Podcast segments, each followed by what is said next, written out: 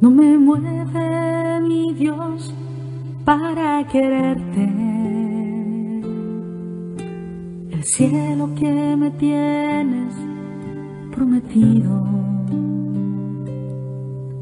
Ni me mueve ese infierno tan temido para dejar por eso ofenderte. Tú me mueves, Señor, muéveme al verte. Clavado en esa cruz y encarnecido. Muéveme al ver tu cuerpo tan herido. Muéveme tus afrentas y tu muerte. La muerte de Jesús es el hecho más atestiguado de su vida. No solo los evangelios canónicos y las cartas de Pablo nos refieren el acontecimiento, sino también textos extracanónicos, judíos y romanos. Evidentemente, un crucificado más entre los miles de ajusticiados bajo esta tortura no fue algo significativo para el imperium, pero sí lo fue para quienes le siguieron y vieron desplomarse sus esperanzas de renovación en un suplicio humillante. ¿Por qué no todo terminó aquí? Los evangelios no son libros de historia, ni lo pretenden, al menos no en el sentido de la historiografía moderna.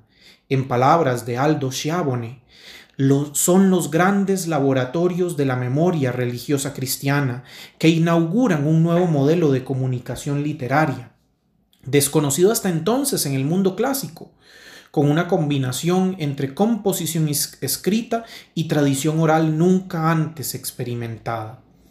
Es en esta línea que debemos comprender la recreación del relato que el Evangelio nos presenta este día. El drama de la pasión es la memoria religiosa que selecciona hechos, los interpreta y los reconstruye para proclamar al viviente para siempre. La Pascua fue la primera interpretación de su muerte, y sólo desde la paradoja de la cruz se entiende su gloria. El relato de la pasión del cuarto Evangelio contenido en los capítulos 18 y 19 está orientado por varias ideas teológicas que sirven de filtro para la memoria religiosa de la que hemos hablado. En primer lugar, el Jesús joánico es soberano, es decir, no es él quien sufre, sino quien dirige las acciones. En segundo lugar, la verdadera condición de realeza se encuentra en la cruz. En tercer lugar, la muerte de Jesús adelanta la Pascua judía de esa noche. Él es el verdadero Cordero de Dios, pues a la misma hora en que está siendo crucificado, se están sacrificando los corderos en el templo para la cena de la noche. En cuarto puesto, con la muerte de Jesús todo está consumado, es decir, se llega a la plenitud. En quinto lugar, del costado del crucificado nace la iglesia y ahí le dona su espíritu. Si la noche anterior Jesús se había bajado hasta el punto de hacerse siervo de todos, ahora en la cruz es donde Él inicia su ascenso al Padre. La marginalidad de la cruz revela su verdadera condición. Jesús es rey, pero en los márgenes. Esto es escandaloso incomprensible, loco, tal como lo decía Pablo en 1 Corintios 1:18. Lo fue para los sacerdotes judíos, para el poder romano, pero también para los suyos. El mismo Pedro, que juró seguirle hasta el final, lo desconoce y desfallece.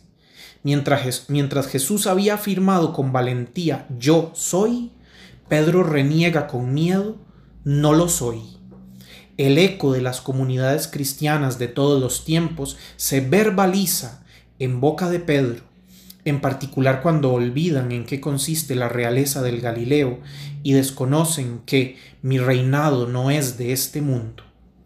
El término mundo, cosmos, en el Evangelio de Juan tiene connotaciones negativas, donde se habla del dominio del mal, es decir, del mundo de abajo, y positivas, la creación sostenida por Dios, que se refiere al mundo de arriba de donde proviene Jesús. En el interrogatorio de Pilato, el mundo de abajo encara a Jesús, pues cree que tiene poder sobre él, pero no se ha percatado que Jesús pertenece al mundo de arriba, donde la autoridad no se ejerce a través de la violencia. Jesús y su reinado implican una realidad diferente. Su paz no es la del imperio, una paz impuesta y coercitiva, más bien su paz, en palabras de Estela Aldave, renuncia a la violencia como fruto de la adhesión a esa realidad que designa el reino de arriba, que se rige por parámetros distintos a los de este mundo. Estos dos mundos no representan, como se cree popularmente, lo carnal versus lo espiritual. La comunidad joánica no piensa en los códigos moralistas de muchas iglesias actuales, sino en las formas alternativas de concebir el proyecto de Dios para la humanidad. El rey, el mundo del que viene Jesús, proclama la luz ante aquellos que vienen a apresarle en medio de la oscuridad, iluminándose irónicamente con faroles y antorchas. Su modus operandi es la violencia, aquella con la que Pilato quiere intimidar a un rey que no se inmuta, pues está a punto de ser entronizado. Después de ser ultrajado y humillado por los guardias romanos en, órdenes de Pilato, el rey sale coronado y así se revela como Eche Homo. La escena central, dice Jan Sunstein, la escena central es la coronación de espinas, ella constituye el momento durante el cual la verdadera y paradójica identidad de Jesús se manifiesta.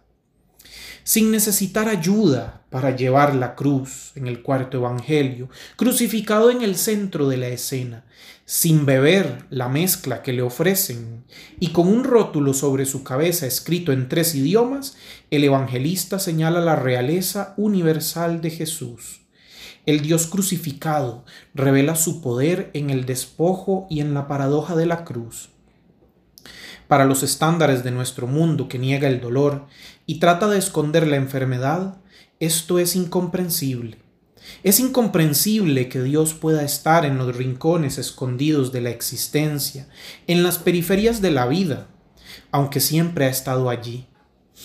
Lo decía el cardenal Carlo María Martini en una de sus meditaciones. Dios reina para nosotros en situaciones aparentemente paradójicas, de modo particular en la situación más paradójica de todas, que es la muerte. La iglesia de Jesús entonces debe estar al pie de la cruz. Ahí fue donde nació y desde donde debe cumplir su misión como servidora del mundo. Dejarse llevar por los honores de este mundo es negar al crucificado.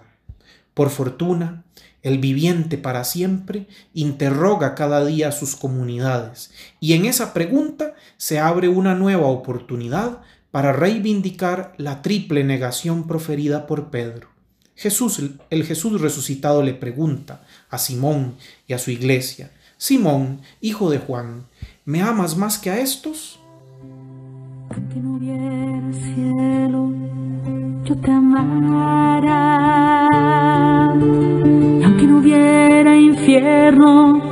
te temiera, no me tienes que dar porque te quiera. Pues aunque lo que espero no esperara, pues aunque lo que espero no esperara que te quiero,